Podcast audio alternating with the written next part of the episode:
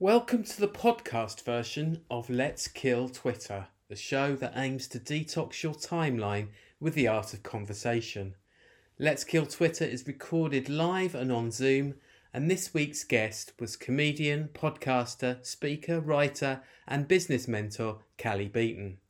Before we got stuck into the tweets, Cally told the story about how legendary comedian Joan Rivers had got her into comedy. When we did get stuck into the tweets, there were some equally legendary names involved, including Boris Johnson, Dominic Cummings, and Matt Hancock, Richard Madeley, and Alan Partridge. And we spent quite a bit of time on the tweets surrounding the launch week of GB News. We hope you enjoy the show. Don't forget to follow us on Twitter at LKTZoom.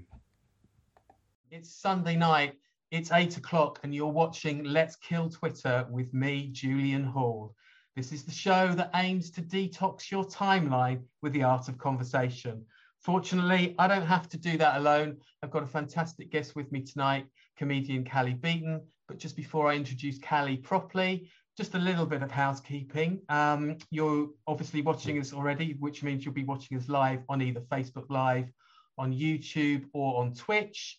You can also catch up with the show afterwards on the stream that's downloaded to YouTube or Facebook Live. But please do it on YouTube because I think the quality's better. And also, you could give us a lovely subscribe there. Um, speaking of which, the all important thing is to follow us on our Twitter account, LKT Zoom, which you can see on the screen share here with me. Um, all our updates go up there and clips and whatnot. But also, you can tweet at us during the show, which I actively encourage that you do. Um, I think that might be enough housekeeping. Suffice to say that I'm enjoying the second week with a green screen behind me and also with a fairly decent webcam to boot. I think that makes our production values right up there with GB News. But that won't be the last time you hear about GB News tonight. So without much further ado, I'm going to introduce um, our fantastic guest this evening. She's a comedian, a writer, a speaker, a podcaster, a business mentor. You may have seen her on QIs, made regular appearances on there, or on The Apprentice, You're Fired, or heard her on Radio 4's in, uh, Unbelievable Truth, and you was going to stumble on that one, Museum of Curiosity, or The Fantastic Saturday Live. Please welcome Cally Beaton. Hello. Hi, Julian. Thank you so much. Lovely to be. Is this you high tech then? Because I I'm just looking around and going. So this is you maximum maximum tech, is it? Maximum tech. Zoom plus OBS equals thumbs up. Essentially. Wow. I, I mean, I've, I've just I, got a picture I stole out of my teenage daughter's bedroom, and I just slapped it on the wall behind me, and this is it. Uh, that's a brilliant. That's a brilliant picture. Is that is that Billie Holiday? I don't think it is Billie Holiday. No, it says "Life is beautiful." Irony. Uh, oh, yeah. we could we could totally yeah we could oh. totally trash life, but we're here oh, to trash Twitter. But um, I wanted to first ask you. So the first, I wanted to kick off because your um, CV is obviously mahoosive. Um, but and one of the things that really kind of bridges it very nicely is how you got into comedy, which was through the late great Joan Rivers, and she sort of helped you your narrative art go from your sort of corporate existence, which obviously you still have elements of, to uh, you as a comedian. How did that happen? I like the way you're getting me to start with a clunking great name drop, just so I can be like, oh, oh Cally Beaton is a on. dick. but you made me do it. So yes, I worked for years and still do work a bit in the TV industry, but off camera. And I worked for Comedy Central for many years, um, the US Comedy Central. And I was actually across the sort of business side of, of Viacom CBS. So I had a sort of boring revenue generating job but i did work with talent and creatives quite a lot and we would get to know some of the kind of big on-screen names we'd be working with at any point because we would kind of organize corporate events where they would do a turn and we would try and get jaded tv executives to invest in the programs we were trying to do. And that's how i met joan rivers. So i did a few bits and bobs with joan rivers sort of traveled with her a few times and was basically her de facto warm-up at wow. business events where i would do the businessy bit and she would come on and do a turn. And then um, the last time I saw her, we had dinner together. Um, it was actually not long before she died. Not connected, I should right, say. I say. So you weren't interviewed so afterwards, me. Yeah. no, we don't want that to be the revelation tonight. Um, and um, and basically, yeah, she said to me over dinner, she said, you know, Kelly, you should think about being a a stand up. Um, and I said to her, Jen, I'm 45, as I then was. I'm 45. I said, I've got a massive day job. I'm a single mum of two kids. One of them's got special needs. I, I am, uh, there's no way. The ship has sailed. It's too late for me to think about that stuff. She said, she said You've already written your first five minutes. she said, You've written your first, and she said, I'm 81. Cally, you're 45, you're in the thick of it. So it took an 81 year old woman telling me that a 45 year old person is not old. And anyone listening or watching who um, I think that's very good advice, whatever age you are, you'll look back and go, God, wish I'd done all that stuff 10 years ago or 20 years ago. I, I was still young. So yeah, it was that conversation that got me onto the stage quite late in life it's pretty fantastic. I mean, I remember seeing Joan actually at the Underbelly. Um, I can't remember how long a run she did, but seeing her like being sort of near the front row and not picked on either um, was amazing. And actually, I think the first time I properly met you was after a heat of So You Think You're Funny. So I don't know what the um, the timeline was between the two, but a very short space of time, I would imagine. Yeah, it was. I did say you think you're funny when I've been going about four months, and I didn't realize. Um, mm. I know not everybody watching this will know what that is, but as you know, it's quite a prestigious newcomers competition. I didn't realize that you're meant to have been going a year, but people fudge it slightly. I didn't realize that having been going literally four months, I was quite fresh to be doing it. So that's my caveat for why I didn't win. Well, and because you uh, obviously didn't vote for me, Julian. Well, I, I was racking my brains today thinking I can't remember if I did or I didn't. Well, I didn't get through, so yeah. maybe. yeah, but it's not all. I mean, I'd love to think that all comedy competitions in Edinburgh were all down to me, but they absolutely weren't. I mean, I've still got memories of being only one of two people in the room that wanted to put Michael McIntyre on a certain list. But hey, what what can you say? What can um, you say? Not that he not that he really needed it. Um, so yeah, now let me think. Now, so Joan that is pretty amazing stuff. You touched on something there that, about whether or not um, did you suddenly think, oh, I should have done this years ago, or were you just really happy with like, oh, now actually the time is right to be doing what I'm doing? No, I sort of um, and again, I do I do talk about this because I do a lot of kind of corporate keynote speaking now as well. Um, because obviously because it pays better than comedy. No, I actually do quite like doing it.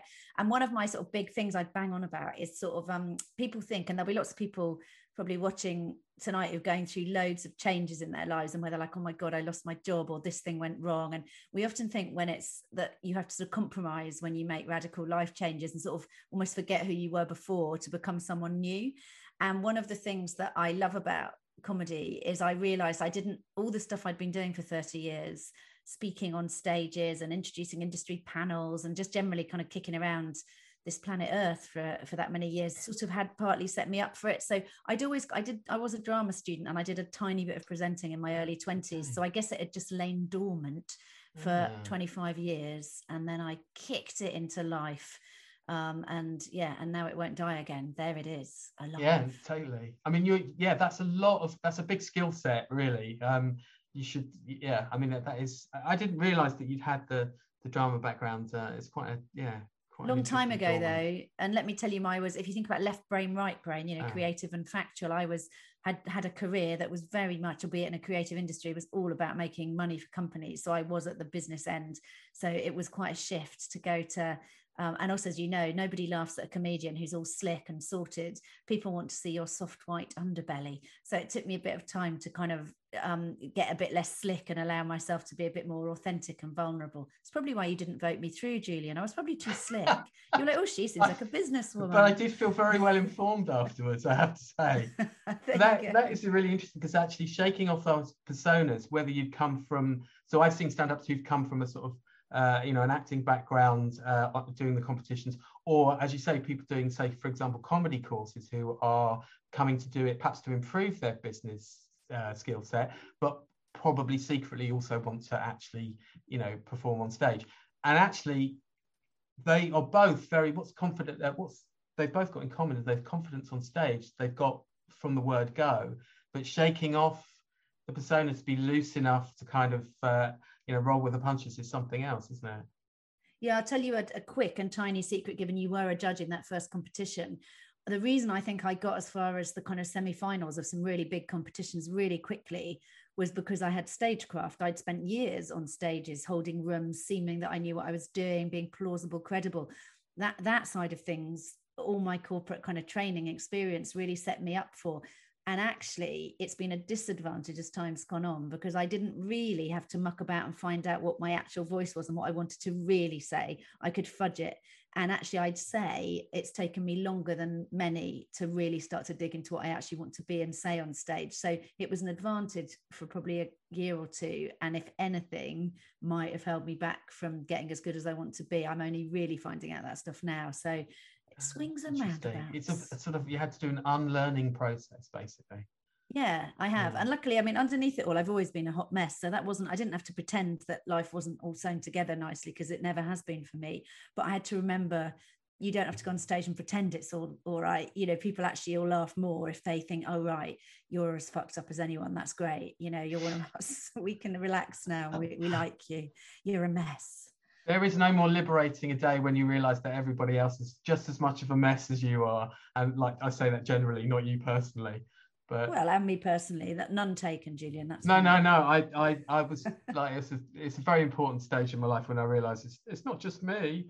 Now that might definitely not just you. Quite neatly on to it does bring us very neatly actually. now you've chosen the first tweet that we're going to discuss is actually your biggest hit tweet. So if you can just uh, read that out and then let us know um, how it amassed so many, why it amassed so many likes, and, and what it means to you. Yes, so today my son leaves uni with a first. My primate loving, unconventional, autistic son, who was bullied, unfriended, and who struggled through school, is taking his lifelong passion for animals and making a career out of it. Neurodiversity, as important as any other kind so that was um yeah three years ago now and almost exactly actually isn't it? Almost almost to the day. yeah, gosh, and that was when he yeah when he finished his degree in animal sciences my autistic firstborn and he's always like um like like most autistic kids uh, they develop an encyclopedic knowledge of the thing they're most passionate about in all the world and in my son's case, from tiny, it was animals. And then from not much bigger than tiny, it was specifically monkeys and apes, so primates. So he is a huge expert on primates and um yeah and he, he, so he did at that point did get a zookeeper job. So it was all like what a lovely positive story. I was writing pieces for the broadsheets about it the national autistic society were calling me. And then the pandemic came along um at, you know 18 months or less after he'd started his job and he lost his job. So he went from being a zookeeper to losing everything not getting he didn't end up on furlough. He was kind of last in first out and his world fell apart. mm and then my second most popular ever tweet was one I tweeted about three weeks ago when he's got another job as a zookeeper. He's moving to Paignton Zoo in um in two days. Wow. So he, they've been my most popular tweets. So so and actually good on him. I mean the pandemic it's it's hit. He's now nearly 24 and that generation have definitely had it really hard. And to see him bounce back from a pretty dark, depressive episode has been amazing. So I spend ages crafting funny tweets.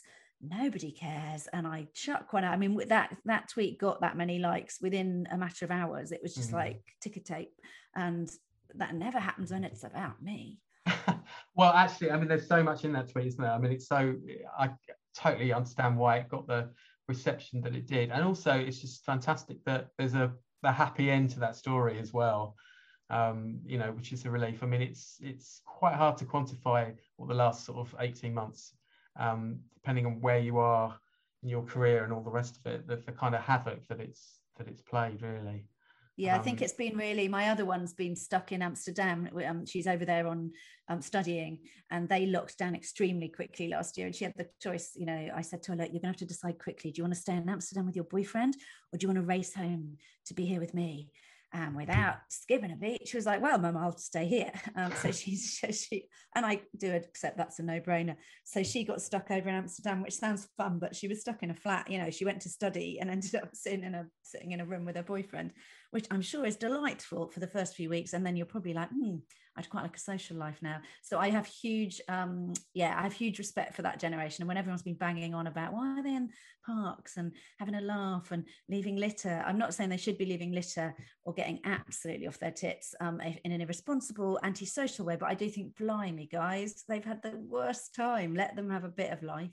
I mean, obviously, if there's a litter problem, all you need is a couple of uh, Scotland football fans to pick it up, from what I've seen. But uh, yeah, it's a very good point. Actually, it, it, really is. I mean, we don't really have that uh, that many tweets on on lockdown, which makes a, a, bit of a change from previous shows. But what, what we do have is a lot of tweets on GB News, unsurprisingly. So often there are sort of segments of shows that sort of threaten to overtake it. So I'll try and keep the lid on this. But um, GB News has been with us for about a week now. Um, I, I'll sort of I'll add a little bit of a disclaimer um, in the sense, obviously, I'm a PR, so there are people that have on GB News who have been clients of mine, who are cl- clients of mine, or who who will be in the future.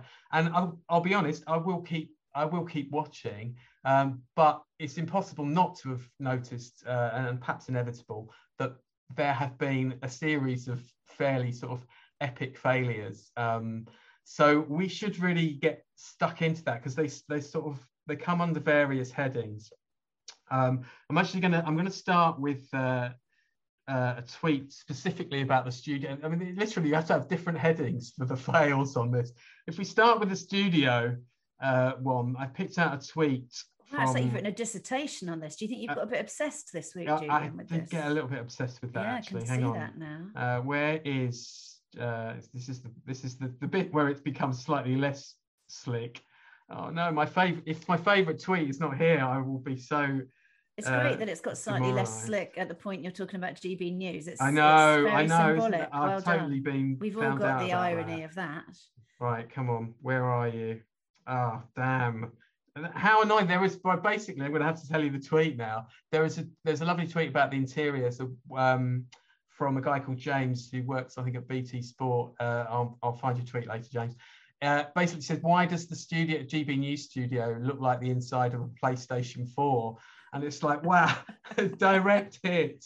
Um, I promised to look at that uh, for that tweet properly. I recommend you go and look at our stream for that because I mean, it, that was the first thing. It, it's this dark and moody studio. Yeah. Um, is it a PS4? That was, I think that's a pretty direct hit. It kind of looks like the sort of spaceship that was going to be imminently taken over by an invading force on, you know, Blake Seven, if anyone remembers that far back, Doctor Who, take your pick of sci-fi, or a boy's bedroom in the 1980s. Yeah, or just a boy's bedroom full stop. I think it has that kind of boy's bedroom uh, look and feel, and I dare say smell to it. The bit I don't understand, right? I know it's a new channel, but there are people who are working on the channel who and it's not their first job in television. So if people are capable of creating good content uh, in in television and they've hired those people the bit i do not understand is how nobody was like oh the production values are a bit off and maybe we need to sort the graphics out and the capacity to have ob links and stuff. I don't understand.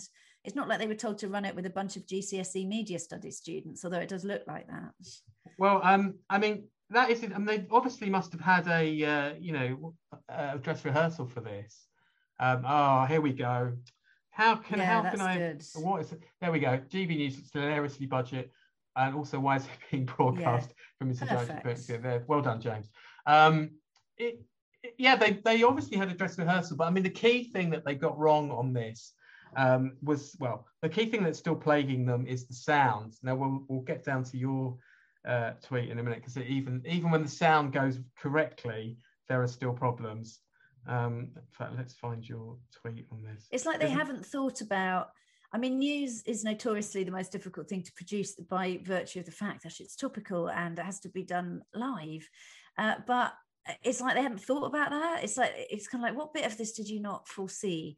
So, as someone who's worked in television as a TV executive my whole life, I'm like, mm, the, a lot of this was avoidable, I would say. But maybe that maybe it was the big publicity thing. Maybe they thought we're going to go big, we're going to screw everything up. Everyone will be talking about us.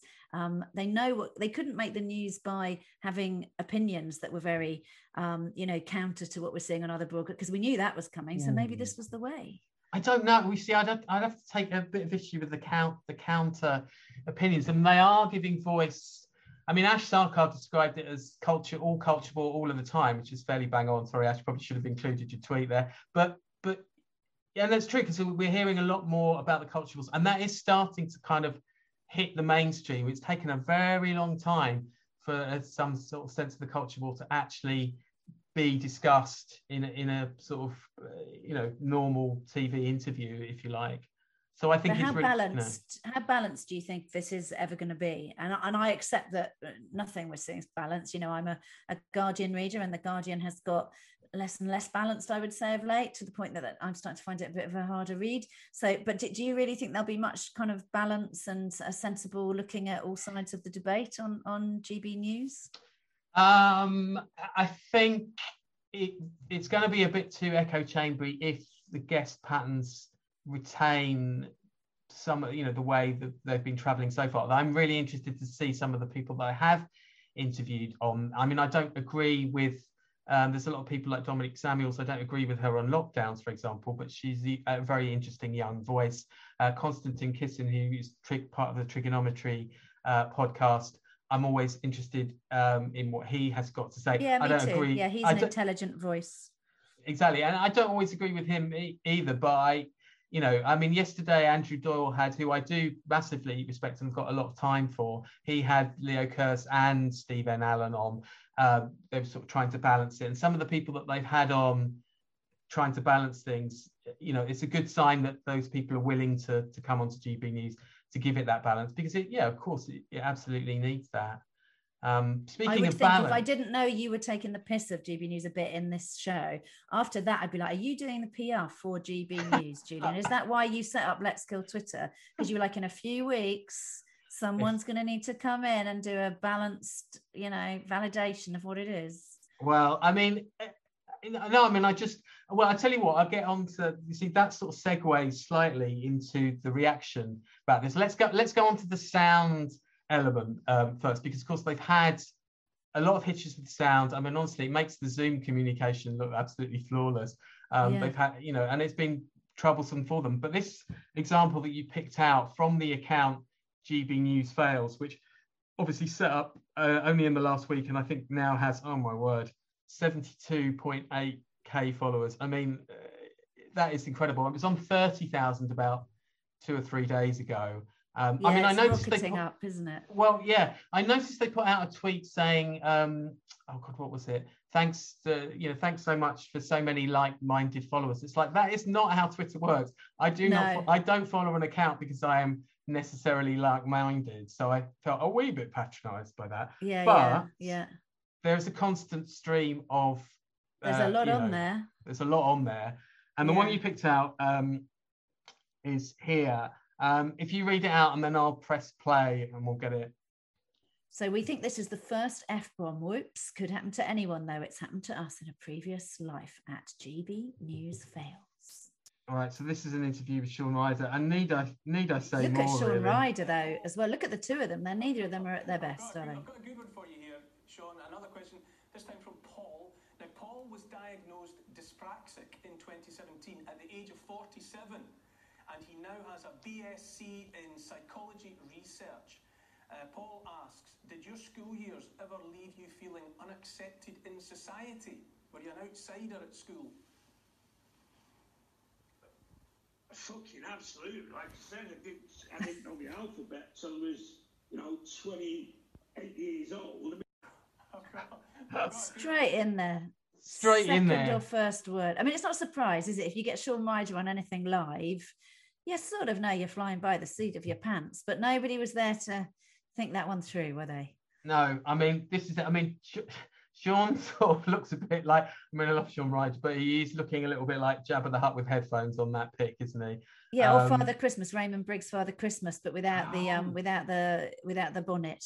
And totally. And is it Neil? The presenter's Neil Oliver, Neil it? Neil Oliver, yeah, who's who's such an intelligent um done so many interesting things, such an intelligent man. And, and I do actually love the way he expresses himself. He's got an incredible way with words, but some of the stuff he says is is quite dubious these days.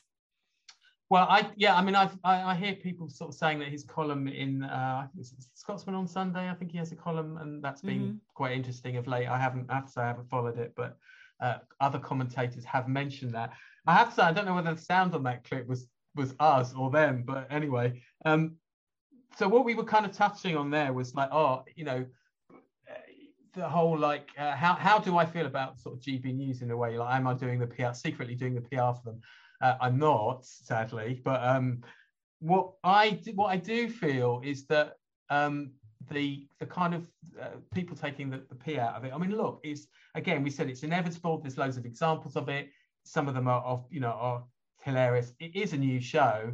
Um, but the reaction to it. So, for example, the comedian who did, okay, I know it's Laurence Fox, but I think there was a the Laurence Fox um, appearance on Dan Wootton's show. Uh, one of the comedians, one of the people that sort of phoned in or zoomed in as a member of the public, uh, was basically showing his arse crack. I mean, you could only tell that because of the mirror image behind him. So there was the arse crack thing. Then there was the classic um, bogus names. Um, so it was, and I will say these carefully. It was Mike Hunt. It was so even if you say them carefully, they're bad. Uh, Mike Oxlong and uh, what was the other one? Cleo Torres. Which, in fairness, it's quite hard to find the joke in that one, if you know what I mean. but I mean, so I just I felt that was a little bit. Um, I, it was just a bit. There's something a little bit kind of uh, immature about that, actually. Sorry.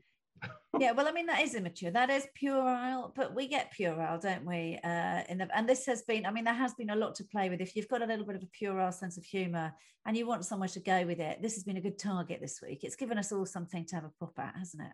It's true. It's true. Well, this is why I've slightly fallen into line with Dan Hodges' tweet. Um, yeah, I quite like Dan Hodges. I know people will be spitting their tea out at this point, but um, GB News will succeed, says Dan, and that will be because of its opponents, not its supporters. So, is is all the kind of um, you know brick lobbing? Is it all self defeating? I think all publicity, as you know, Julian, it's your job. Um, I do think there's something to be said for all publicity is good publicity at this point. I mean, they were never going to be a popular launch with a lot of people. So why not go full incompetence and get the whole world tweeting about you? Are you tempted, given what you've seen of it, albeit in sort of clip form, I know, but are you tempted to kind of dive in a bit more now? To watch any, no. Would I be um, willing to be part of a debate where different political views were represented? Uh, yes.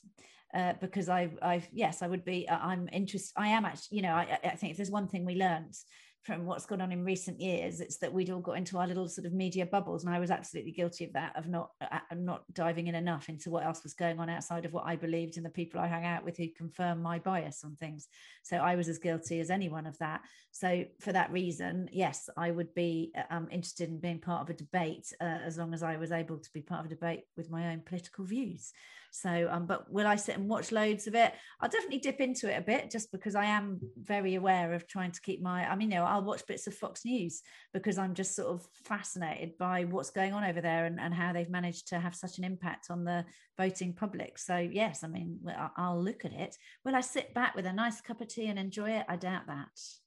Well, does I mean, so if they were to call like, call you on you to sort of even up a, a panel debate on something, would you entertain? Yeah, I would entertain yeah. that. I would, okay. as long as I was there to even up the panel debate. You know, as long, I, I would, if the booking was me to be there with my own political views and opinions, and then yes, um, of I, I wouldn't um, entertain uh, sort of anything that that maybe yeah that was out of keeping with my values and beliefs and politics so yes but but in terms of there being a, a kind of debate you know yes, I, I, think there always needs to be a debate with many sides to. I interviewed Matt Forde for my podcast. Yeah. And um, that's his whole thing is that, you know, that everybody, you know, in the, in the sort of Labour, the Labour Party and Labour voters were so in their bubble um, that we've kind of let any chance, I say we, because I'm a Labour voter, uh, that we let any chance of kind of having anyone electable just elude us for a long time.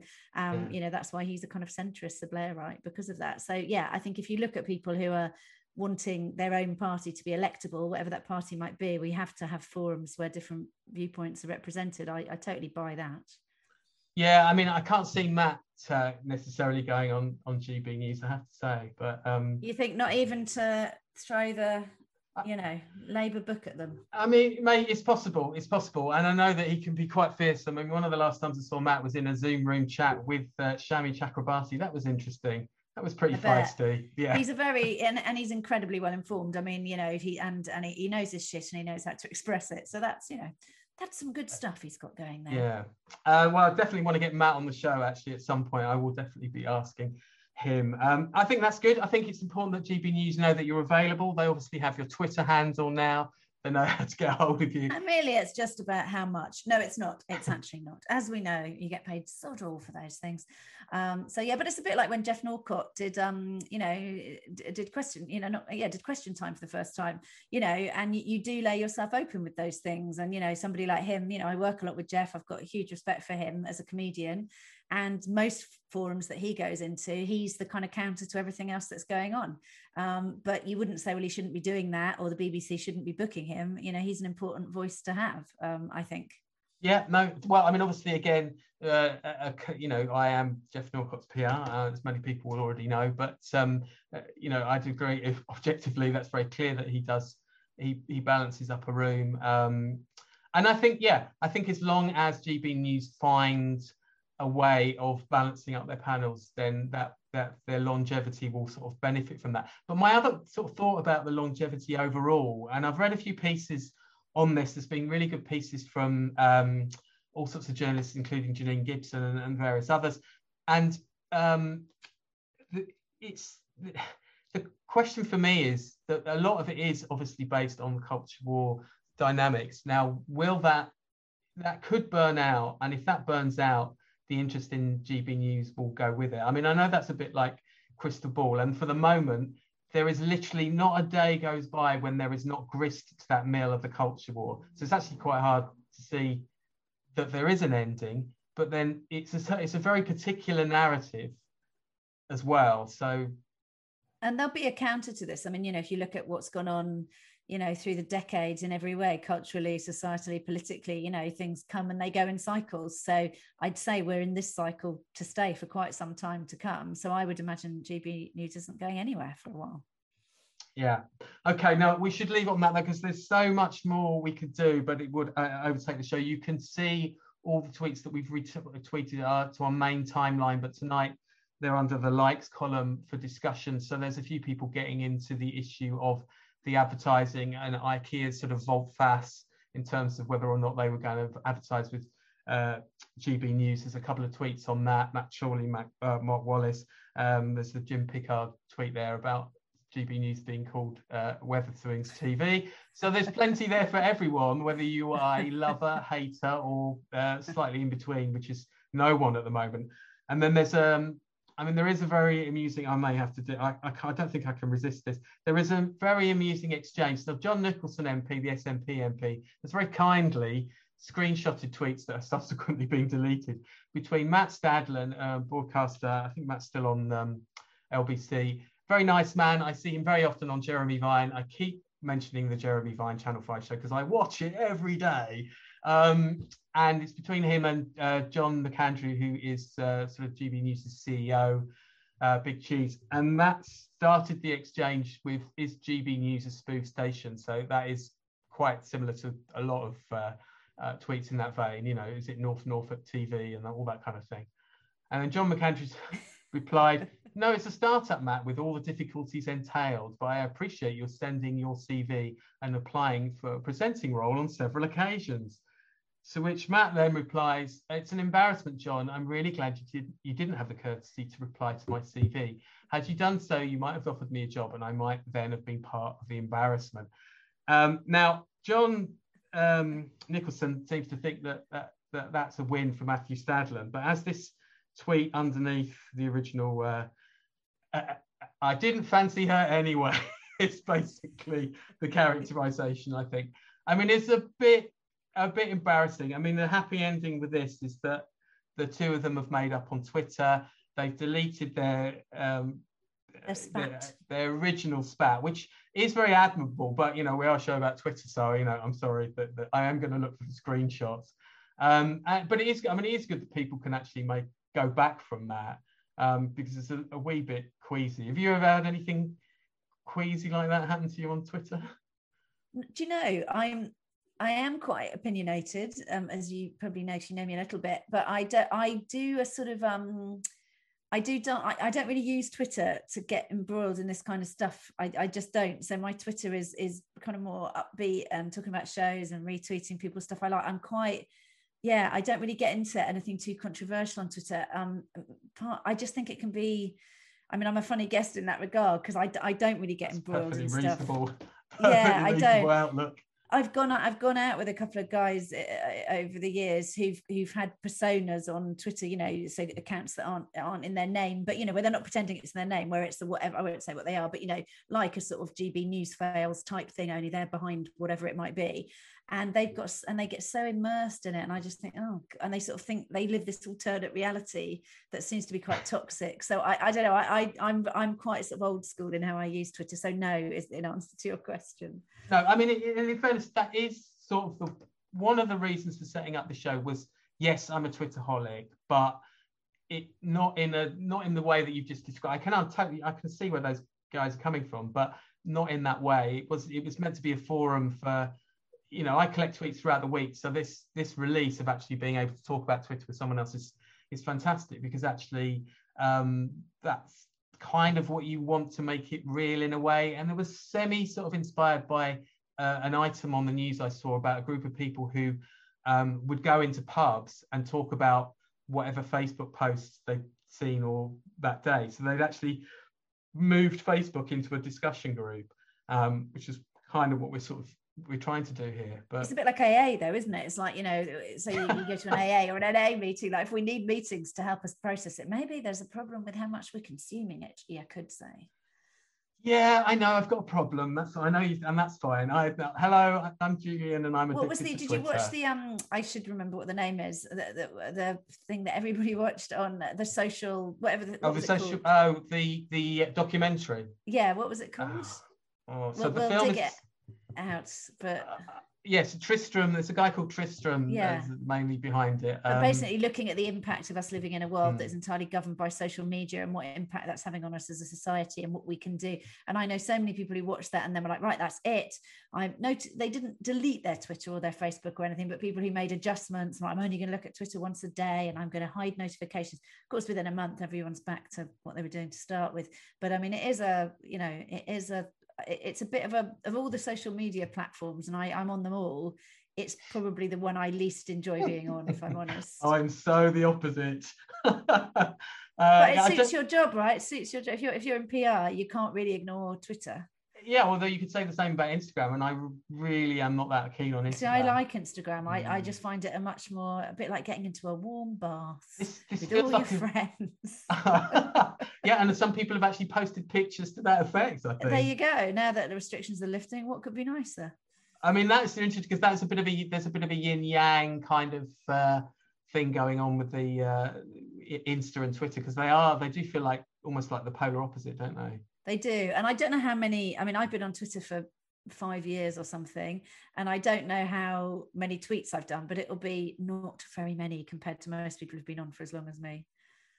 Yeah. Well, you've picked some great ones tonight, though, and I'm very glad you picked this one. It is, uh, well, it's, it's basically the headline tweet, really, um, the Dominic Cummings. So if you just want to read that one out, and then you can so yes, I'm just going to move back. So Cummings leaks WhatsApp of Boris Johnson, which show he was considering giving Hancock the sack and replacing him with Gove.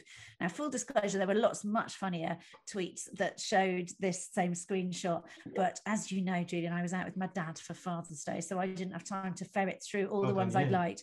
But there were some very, very funny comments about this. I mean, to me, this was the, the language on it. You know, it was I said, "Why is he kind of like he's in a sort of you know year nine WhatsApp group?" Like the, the, the I think Boris Johnson's language in this and his I mean, uh, that's what absolutely beggars belief, among other things. It's like, you know, the, oh, Brill, I'm all ears. You know, it's like my kids don't even sort of write like that. It was, I just was, I mean, it wasn't a great surprise that our great leader might communicate in this way. And the fact that Dominic Cummings came across, I mean, his bits of this seemed incredibly erudite and well researched compared to our Prime Minister's response. So, what a shit show. I, um, so I mean, he should have he should have said it in Latin or Greek. I don't know why I didn't lose that opportunity. Because he's shit at Latin and Greek, like everything else. Is it? That's, that's not what I've. That's not what I've heard. Is it not what you've heard? No, I well, Jeremy Corbyn was on Iain Dale's show on LBC a few weeks ago, going. Um, we'll come to the Corbyns later, but he was saying how um, the, the Iain Dale basically asked him who was the most uh, interesting leader that you'd served or PM that you'd served under because he'd served opposite Cameron, um, Theresa May, and Boris Johnson. And Corbyn, sort of without sort of you know batting an eyelid, said, "Well, Boris Johnson was certainly the most entertaining." and he was talking about a, a conversation they'd had where Boris suddenly broke into sort of uh, I can't remember if it was Latin or Greek. I think it was Latin, and you know I thought that was his thing. I, didn't no, know he was bad be, it. The, the, it'll be his, you know, you know how people can pretend they can speak French because they can order a baguette and a bit of, you know, cheese in France it'll be like that. He'll have his thing that he does. I mean, I went, I also, I got my Latin O level as it was in those days. Um, so, you know, I won't do it now, but I could read out a few things in Latin and anyone who didn't know any Latin might be like, oh, you know, but it probably was like, you know, the Eton school motto and one thing he'd learned in, you know, in chapel or something. I don't, I don't believe he's just, that br- brilliant at uh, Latin. I'm just, just reading off the edges of coins.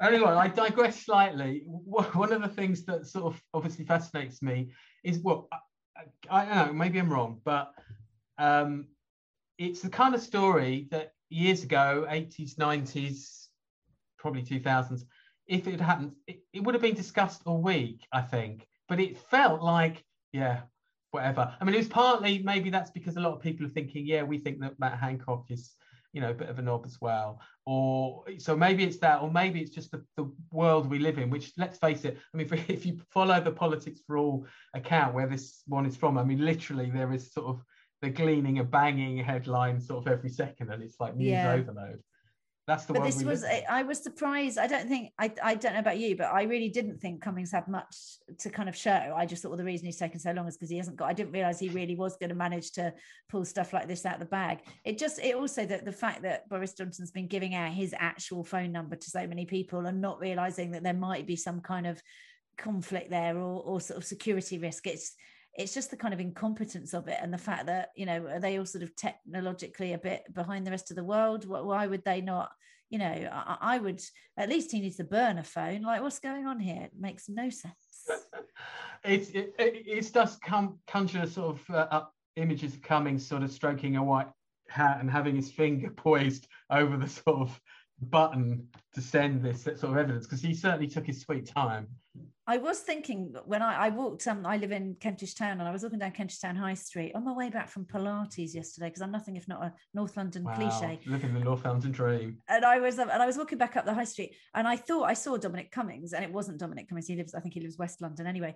But I was thinking when I thought it was him for a minute, I thought, what must his life be like at the moment? Like the, if he wants to just pop out and get a, you know, a sandwich or a coffee. I don't know. It must be so weird to be him or his kid or his wife given the role he's got and what everyone thinks of him. I mean, maybe he doesn't give a shit. I, I couldn't quite imagine what it would be like to be in his shoes right well, now. I don't know if it could be as bad as when he came back from Barnard Castle and the world's press and others were parked outside. But he's still got that, right? He's still got that present. Like that's so recent. And that was such a kind of brilliant moment in terms of taking the piss out of him and such a horrendous moment when we realized who was governing us. So that's so recent. And now all of this and i just think god what a weird and all those stills they took from him um, you know giving evidence. I just thought i don't know maybe people don't care when they're in that position but i couldn't imagine what it'd be like to take a stroll through your neighborhood as dominic cummings right now.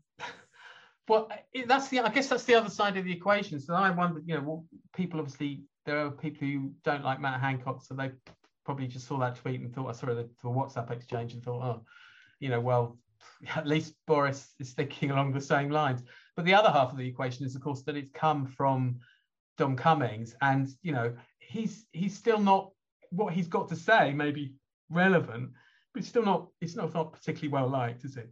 He's not well liked. And I will say about Matt Hancock, um, I dare say a lot of us have um, felt very similar um, to what Boris Johnson expresses there.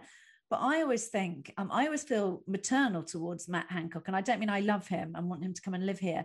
But I, I, a bit of me feels like, you know, it's like when I saw my kids in school plays and I just wasn't sure if they'd learned their lines and they looked like they were about to fall off the stage or trip over their outfit. And I was like, oh, you know, I don't know if you're going to get through the end of this sentence. And I felt really nervous for them. And something about, same as I used to feel when Theresa May started talking, I'd be like, oh, you do not seem in control of this sentence.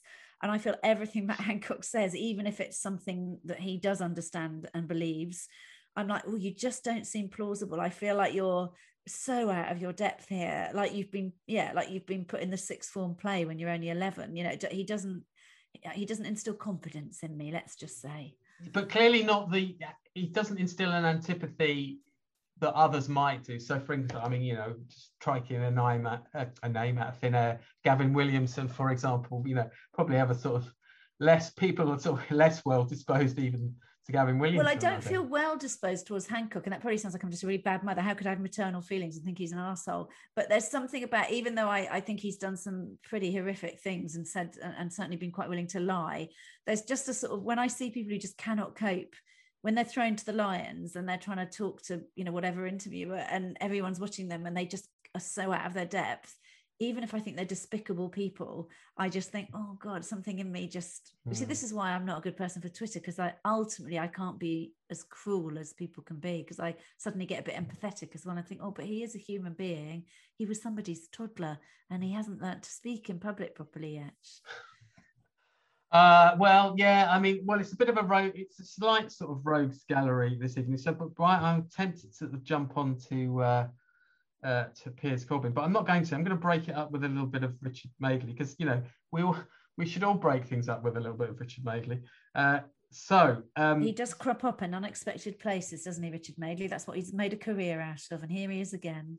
Here he is again. So yeah, you picked out David Baddiel's tweet on this. If you just want to read that out, and then we'll get to it so this is David Baddiel saying one day I would quite like to see, see Steve Coogan do a bit called Alan Partridge reads out Richard Madeley's best lines, and this was in response to Madeley having gone more Partridge than Partridge um, on Good Morning Britain.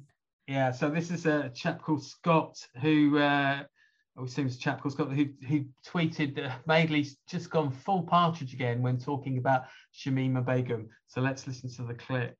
Making a mistake is on Twitter, he says, look, at the age she left, making a mistake is getting a tattoo that you regret or a one-night stand, but deliberately joining a terrorist organisation that loathes and hates the country you come from, and all the effort involved in getting there seems to tell a clear story to me. We've had lots and lots of messages like that. There's one interesting point, and I was thinking about this last night.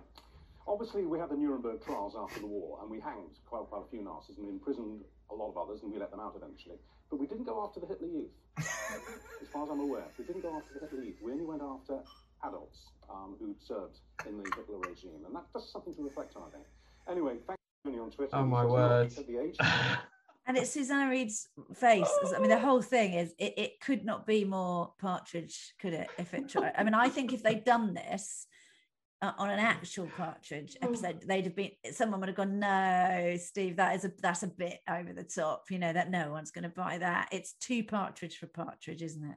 Oh goodness me. I mean he's, there's been a there's been a few Madeley moments uh, recently. Was well not that long ago when he was talking about uh, you know when your family pet has become too much of a burden you know is it time what was it is it time to kill the dog or whatever? It was just something just so sort of you know uh, emphatic, but I He's mean, such a cringe with. I mean, he used to. I, I think I'm a bit older than you, Julian, but I certainly watched him when he presented this morning with um, Judy Finnegan. Um, uh, that was what I got through my sort of uni days watching when I was meant to be revising. So in the late 80s, I saw, you know, every day I'd watch them on this morning and he was just always saying completely inappropriate things. And he's, and I, I've met him quite a few times through my job in telly, you know, he's, he's sort of been in that same world and he just has a he you feel like he's always on the cusp of a massive gaff that he's never more than three sentences away from some shit like this you know? He he's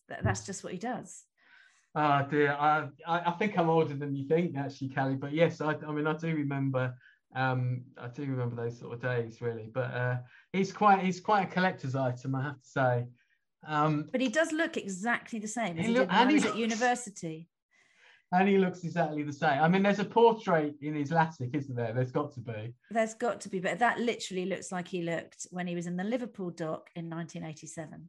God, yeah, I remember that uh, with the weatherman standing on the map on, the ma- on a foam map. yes, young people. yeah, exactly. Before we have to explain the show in subtitles to our younger viewers, exactly. let's uh, let's go to another lost cause. Uh, yes, it's Piers Corbyn. Um, and this is uh, this is a tweet by uh, literary agent Jonny Geller. Fire away, Cally. Piers Corbyn proving once again the old adage revolution begins by the careful removal of public health stickers.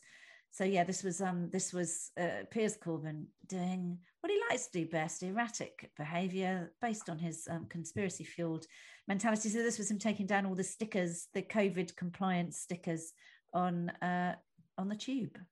Wow, that's such a such a revolutionary. But doing doing it so yeah, I mean carefully is the word because he's doing it, it's like oh no, better not leave a trace yeah, it's more thorough. I don't think it's I don't think it's respectfully carefully. The bit I feel well, I mean, there's a few things you think when you see this, but also um, he's wandering about without a mask when everyone else is trying to be considerate and have a so that the fact he's quite willing to do that, I know no surprise, but it's quite a crowded tube. But also like no one's got money and resource and time to bugger about on you know on the tube at the moment. I know um, one of my friends is a tube driver. This is not an easy time for people working down there. They don't need this shit going on. But look at his hair. Come on, look at that. He looks like um, what's his name, Marty McFly. Uh, you mean uh, Doc? Yeah, yeah, yeah, yeah, yeah, yeah. Well, I mean, obviously he's got the sort of the hairdryer effect coming through the middle of the tube there. I mean, you know, I don't. Yeah, I, I just. Uh, I mean, he's no stranger to being arrested. He's already been arrested recently, and I think that London Transport certainly asking some questions after they saw this footage.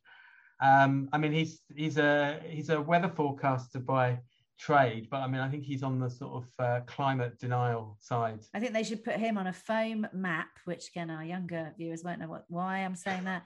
Put him on a foam map and set him out to sea.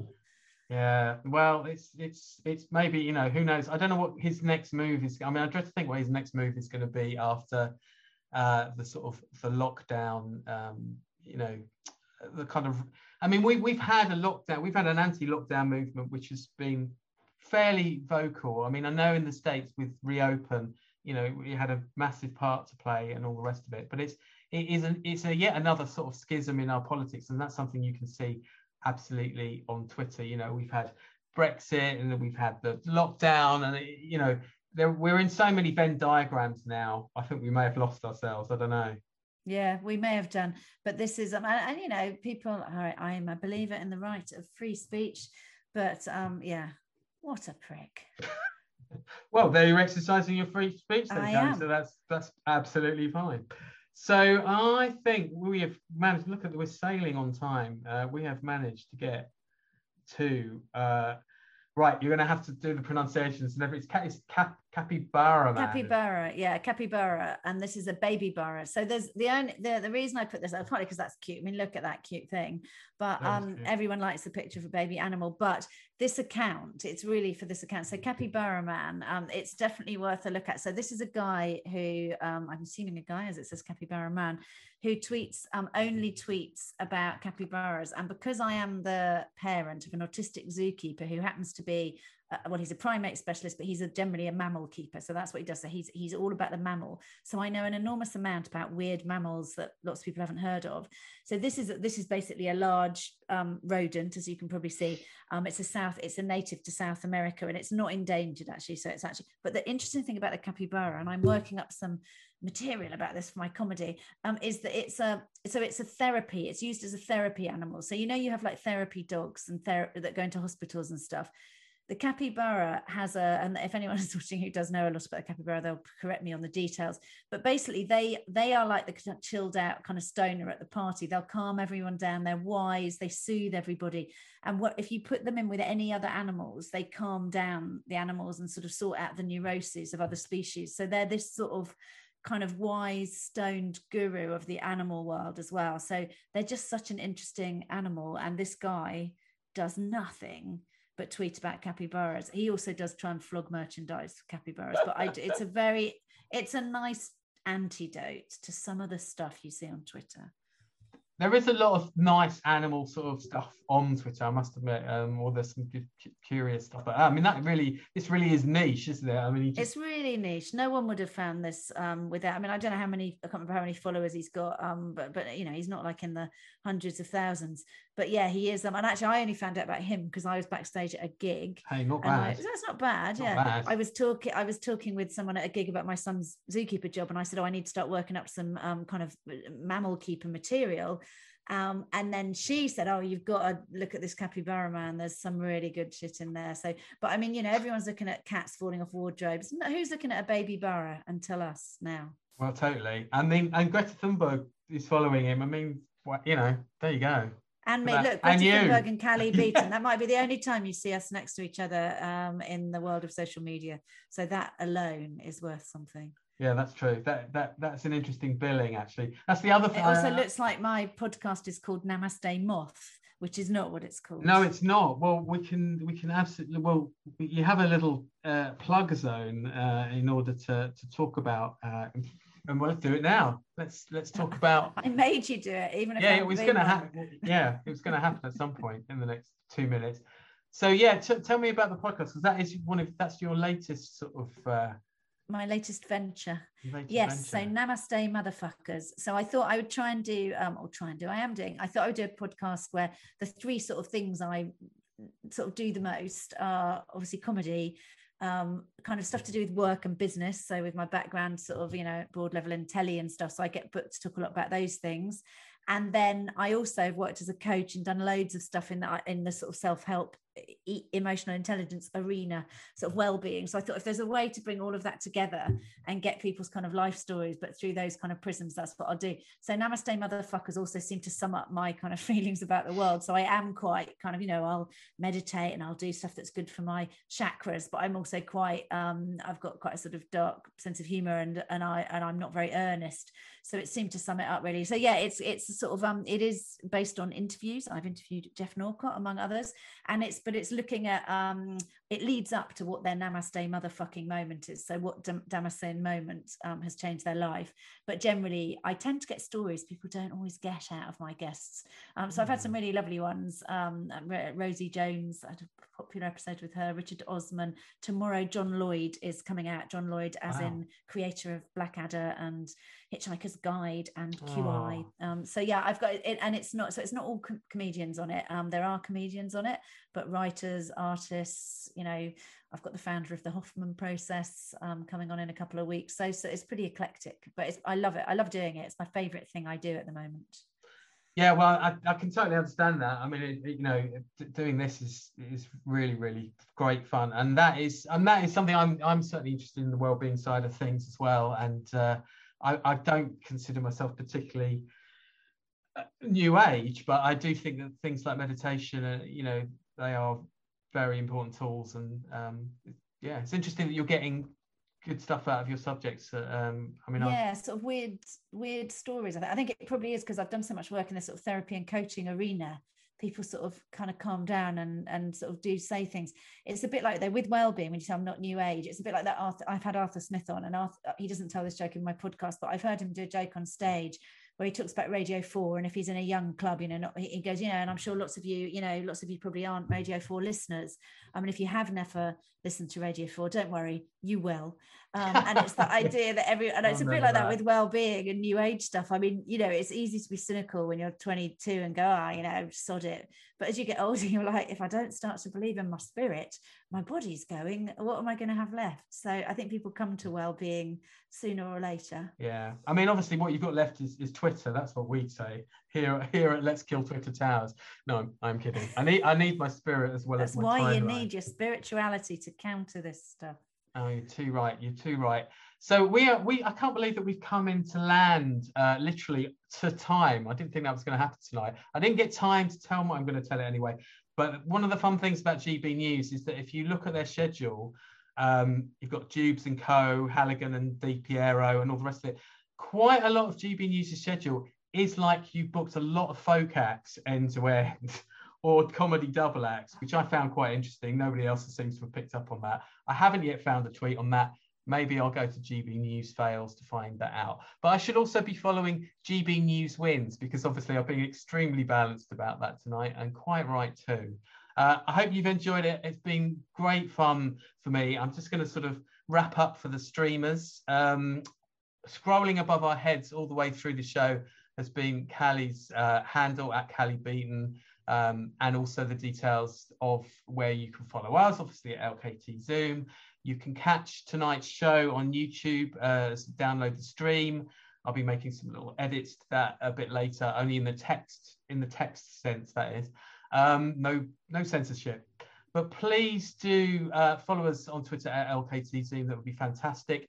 Uh, if you'd like to support our work, you know, the cost of the green screen and the new computer I had to buy for OBS, you can go to um, the uh, website uh, Buy Me a Coffee. I was just about to name one of the other ones. You can go to buymeacoffee.com and find the Let's Kill Twitter page and buy and buy us a coffee. Obviously, that's what it's there for. Uh, next week's show will be uh, 8 p.m. and I'm going to have Richard Sandling with me. It Should be fantastic. Um, and that is that's basically that really. Um, Cally, where can people see you next? I am on at the boat. It might not be my next one, but I'm gigging a lot now. It's all on my website. It's fairly up to date. My live gigs page on callybeaton.com. Um, but the next one I can remember is Friday night, the boat show, which is on the Tattershall oh, Castle oh, at Embankment, which is one of my absolute favourite clubs in all the Brilliant. world. I'm emceeing their gala comeback show. So that's the next one I know I've got, and that's next Friday, 25th. That's fantastic. That is a great show, a super venue. It's always a brilliant lineup. Um, if you're in London, in around London, obviously do check that out. Please do check out Cally's podcast as well, Namaste Motherfuckers. Uh, so, no, we never get tired of saying that title, will you? It's a um, nice title. People, I can book guests on the back of the title and they're like, sure, that sounds like fun. So thanks very much for watching, guys. We really hope you've enjoyed the show. Please look out for the clips on our uh, various accounts on Twitter, but we'll also post them on Facebook and Instagram because I have to be on Instagram and also we uh, will be on podcast as well. So this show will go out as a podcast fairly soon this week. Um, so you can't, you don't really have an excuse really. Um, so thanks very much for joining us. We'll see you next time. Thanks a lot. Bye. We hope you enjoyed listening to the show. Please do check out the other podcasts in the series. If you go to our website, www.letskilltwitter.com, you'll find all our previous shows listed and you can find links to the YouTube versions as well as audio files. If you'd like to support our work, you can do via buymeacoffee.com. If you go to their website, you'll find a Let's Kill Twitter page set up for donations. But anything you can do is much appreciated. A like, a follow, a recommendation to a friend, it all counts. Once again, thanks for listening. We hope to be in your ears again very soon.